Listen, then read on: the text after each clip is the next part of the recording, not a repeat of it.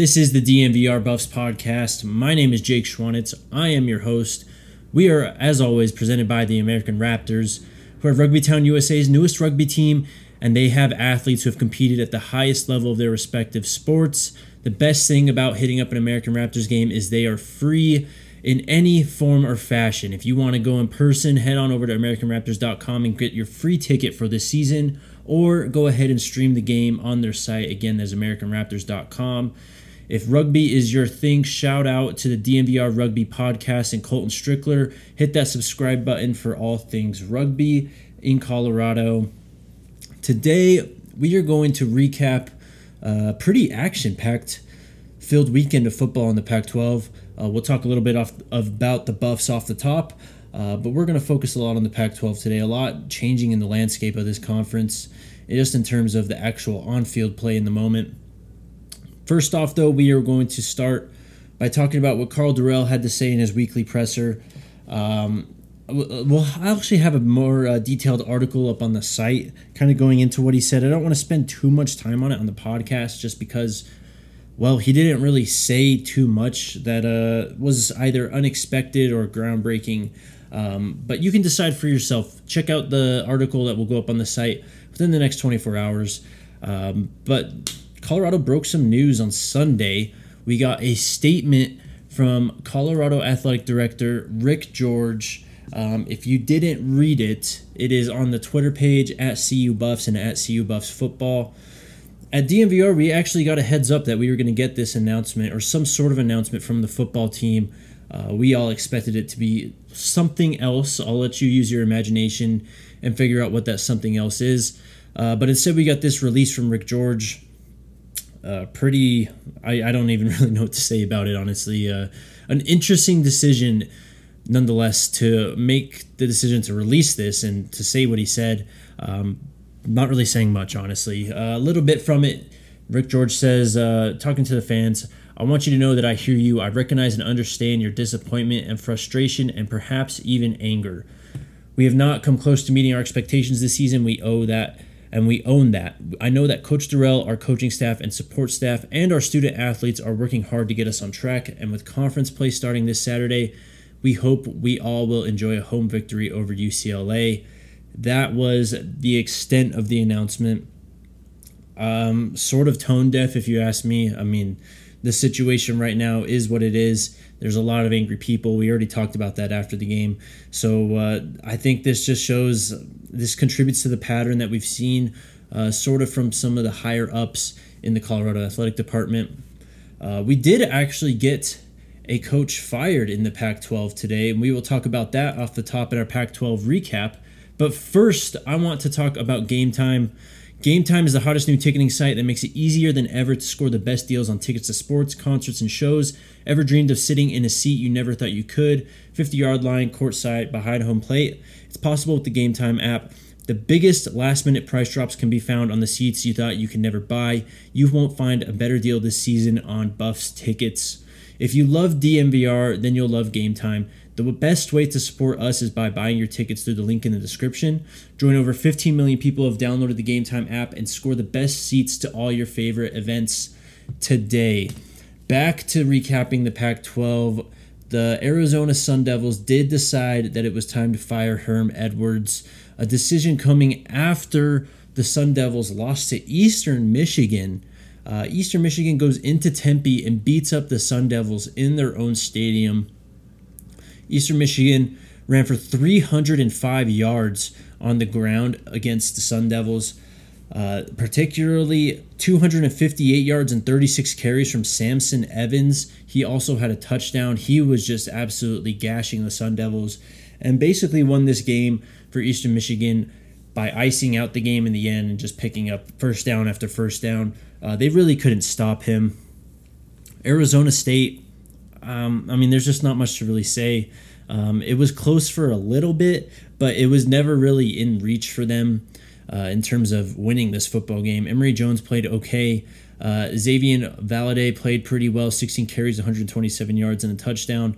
But other than that, just pretty uneventful from the Sun Devils.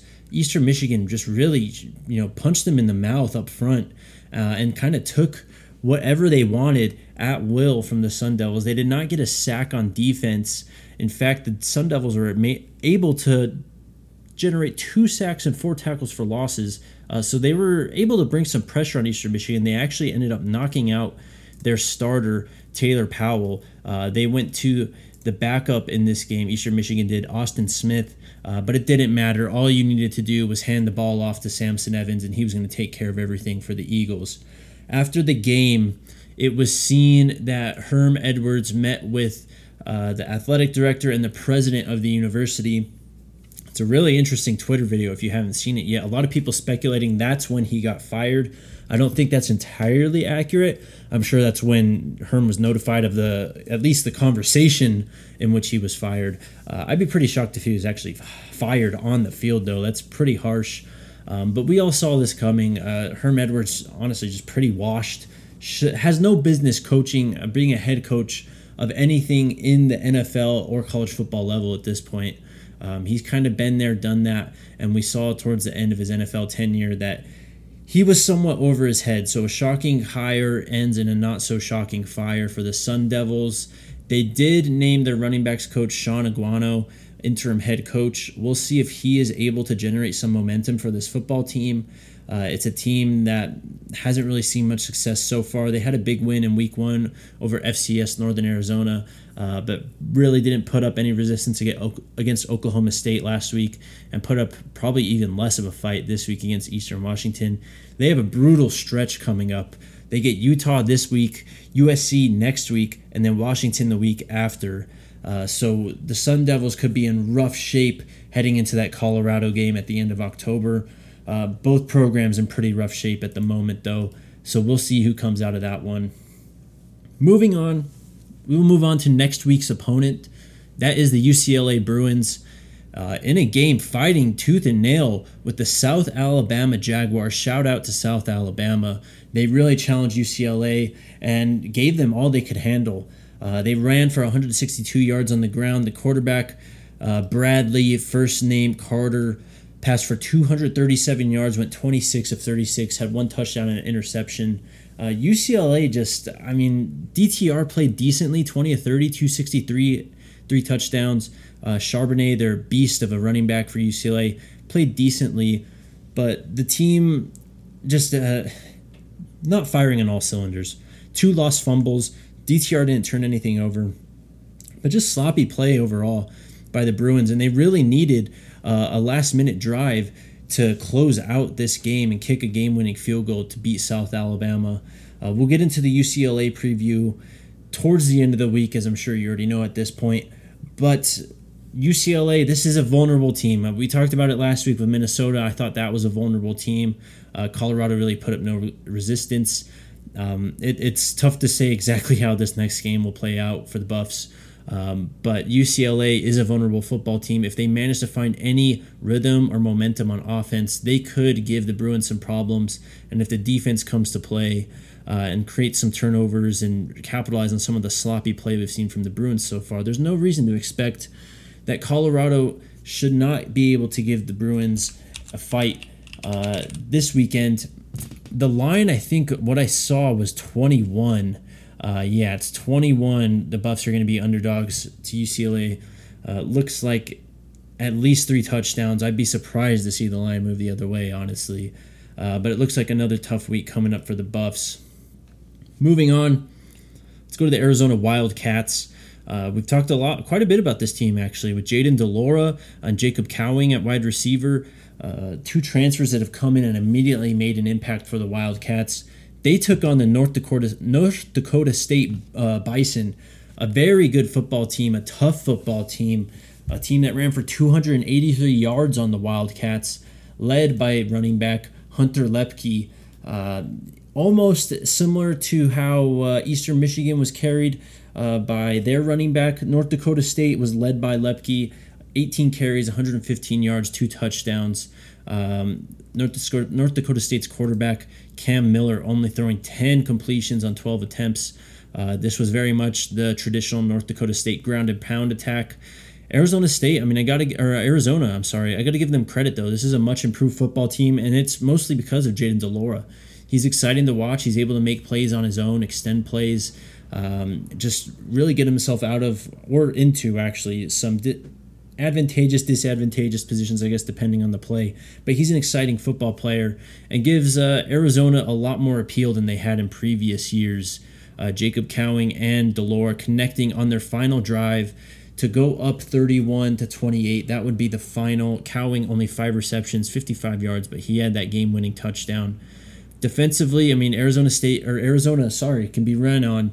We'll see what happens when Colorado comes up on the schedule. I mean, we've talked a lot about this October stretch after this weekend for the Buffs against UCLA. I mean, this is going to be the chance to gather up any wins that you possibly can, Arizona being one of those teams, but they are looking much, much improved this season.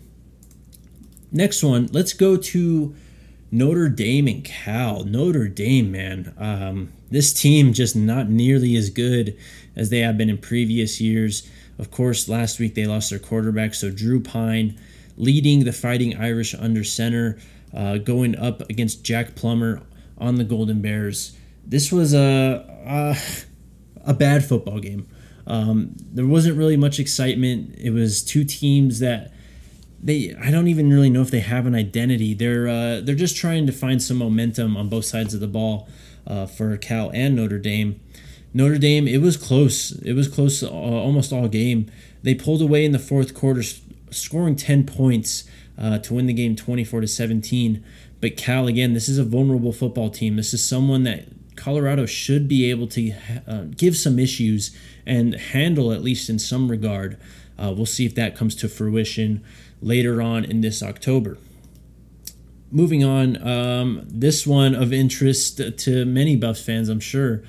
Michigan State travels into Seattle to face the Washington Huskies. The 11th-ranked Spartans would end up falling 39-28. The Huskies led by Michael Penix Jr., an amazing performance by the former Indiana Hoosier, comes in and has made an immediate impact for this football team. It's been very impressive. He connected with Polk, sorry, I don't have the first name, Jalen Polk, for 6 receptions, 153 yards, and 3 touchdowns in the game. Michael Penix Jr. was just making amazing throws all over the place. And Peyton Thorne on the other side for Michigan State actually played really well himself. He went 30 of 42, 323 yards, 3 touchdowns, and an interception. It was just too little too late by the Spartans. They did have a bit of a rally in the fourth quarter, but it wasn't close for the majority of that. At one point, the score was 36-14. The Huskies very much in control of this game from the get-go. A bit surprising to me. I thought Michigan State would be able to go in there and at least hang with Washington State in terms of physicality, but the running game just is not there for Michigan State anywhere close to as it was last year. As a team, they only got 42 yards on the ground on 29 carries. Just not at all what we were used to seeing from the Spartans to this point. A totally, completely different attack with Peyton Thorne attacking through the air, and Keon Coleman, Michigan State wide receiver, going for 9 receptions, 116 yards, and 2 touchdowns. It was kind of funny. Mel Tucker kind of called himself out after the game. We don't really need to talk too much about Mel Tucker, but he basically called himself a horseshit football coach, which I thought was interesting. You don't really hear coaches talking about themselves in that regard. And it was in context, to give you some context here. He was asked about Michigan State's secondary struggles, and as I mentioned, Penix and the Huskies just completely demolished the Spartans on the back end. Tucker responded, "Hell yeah, I take it personally. I'm a horseshit football coach right now." Interesting there when the former Buffs coach is calling himself horseshit, even though he's on a team that was ranked 11th in the country. Moving on, though. USC and Fresno State. This was a fun matchup up until the point that Jake Hayner got hurt on a sack fumble. They're saying it's a high ankle sprain. He was carted off and he didn't re-enter the game, but he was on the sidelines with crutches and in street clothes. He was obviously going to be missing a decent amount of time. But USC, again, man, this team is super, super good. They're explosive, too. Caleb Williams just on it again. A couple times running the football, made some bad reads. But other than that, when throwing the football, 25 of 37, 284 yards passing, 2 touchdowns. He found Mario Williams for 6 receptions and 77 yards. Jordan Addison for 6 receptions, 69 yards, and a touchdown. Brendan Rice had 4 receptions for 18 yards against Fresno State. Fresno State, I mean, they couldn't really hang on to any type of competition here with USC. I think the number in this game was 11. It was fairly close early on, but USC jumped out to a 14-0 lead in the first quarter. Fresno State managed to counter with 10 points in the first half, or in the second quarter, I should say, but ultimately it wasn't enough. They weren't able to keep the firepower going, especially once Hainer was out. This USC football team, they can get it done through the air, but also on the ground, man. Travis Dye looks really good for them. 11 carries, 102 yards, and a touchdown. And also, don't forget Austin Jones. We talked about him a bit last week. He's the former Stanford Cardinal. He came in and also out-touched Travis Dye with 12 carries, outgained him with 110 yards, and he had a touchdown of himself also. This is going to be a very potent team. When the Buffs have the chance to play them on the Friday night in, I think, February, this one could really get ugly. This is an explosive team that I think has playoff aspirations in the USC Trojans. And we saved pretty much, I guess, the headlining game for the Pac-12 this weekend for last. That would be BYU versus Oregon. Oregon welcomed in the Cougars to Autzen Stadium, and it was not even close, really. I talked about this on the draft pod. I think this was just a prime spot for Oregon. For those of you that are interested in betting, I loved Oregon minus 3.5 this weekend. They win this game 41-20, led by Bo Nix, who had 5 touchdowns. And you know what? Credit where credit is due. I've been harsh on Bo Nix. I don't really care for him as a pro prospect. I made that quite clear in the draft pod. But when he plays at home and he's kind of able to really get it rolling in the run game and pass game, he can be a pretty good college quarterback. He only threw the ball 18 times, completing 13 of those throws, 222 yards, 2 touchdowns. He really did have some nice throws, really showing off his arm strength throughout the game. As a runner, 9 carries, 35 yards, 3 touchdowns there. Oregon just ran it all over BYU. As a team, they had 44 carries, 212 yards, and Bo Nix's 3 touchdowns. They also had Bo Nix going off. It was a very balanced attack for Oregon. Bo Nix played really well through the air and ground. It's kind of making me look a bit like a fool, but I mean, we'll see how it comes and goes this season for Bo Nix. Traveling to Washington State next weekend, I mean, we'll see. Bo Nix is a very different quarterback home and away. We'll see how much he's able to really get done against the Cougars. A team that we've talked about over the weeks with some impressive wins. They beat Colorado State 38-7. Maybe this team is better than we thought it was, actually. But 3-0 in the Pac-12. They beat Wisconsin a couple weeks ago. We talked about that. This will be an interesting game, though, between Oregon and Washington State this weekend. Some tough tests coming up for Bo Nix. We'll see just how good he actually is, but he passed his second test of the season against BYU. Other games around the Pac-12, we still have some FCS teams and matchups going on. Oregon State played Montana State. Shout out to Hank on that one from Montana.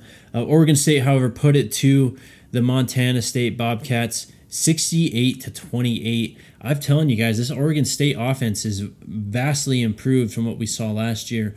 And for those that were kind of thinking maybe the Buffs could take it to them again, this time they're coming to Folsom. They could probably beat the Beavers for a second year in a row. It's going to be a very tough task. I've seen this offense a few times throughout the year now. Didn't watch much last week against Montana State, but against Boise State and Fresno State, very impressive. This is also another improved team in the middle of the Pac-12. Moving on to Washington State, already mentioned 38-7 over Colorado State. This one was over pretty early. The Cougars leading at halftime 28-0. Also, there was Utah. They played San Diego State at home in Salt Lake City. That was an easy one for the Utes, 35-7. Then, of course, Colorado and Minnesota. We don't have to get into that one, though, guys. Before we wrap up the show, though, I want to shout out our friends at DraftKings Sportsbook. The NFL's opening week was action-packed, and it's just getting started. Get ready for week 2 of touchdowns, big plays, and even bigger wins. What did you guys think of week 2, by the way? It was a pretty interesting week. A lot of comebacks. I'm actually watching the Titans and Bills game right now. Pretty weird that we have a doubleheader on a Monday night in week 2. But regardless, DraftKings is an official sports betting partner of the NFL, and this week, new customers can bet just $5 on any football game and get $200 in free bets instantly. If you want more action, everyone can experience the thrill of DraftKings early win promotion. Bet on any NFL team to win. If that team leads by 10 at any point during the game, you get paid instantly, even if they end up losing. Would have been very helpful if you had the Raiders and any of the other teams that lost into a comeback. Baltimore would be another one. If you had them, took them money line even, and they got it by 10, you would have still gotten paid even though they lost. Download the DraftKings Sportsbook app now and use promo code DMVR to get $200 in free bets instantly when you place a $5 bet in any football game. That's code DMVR only at DraftKings Sportsbook, an official sports betting partner of the NFL. Minimum age and eligibility restrictions apply. See show notes for details. And also, I want to shout out our friends at Breckenridge Brewery.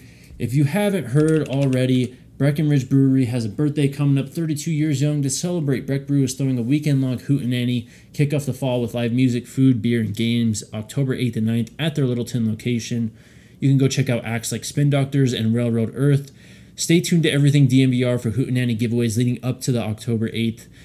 Hootenanny. Check out the link in the description or breckbrew.com for more details on tickets and artist lineup.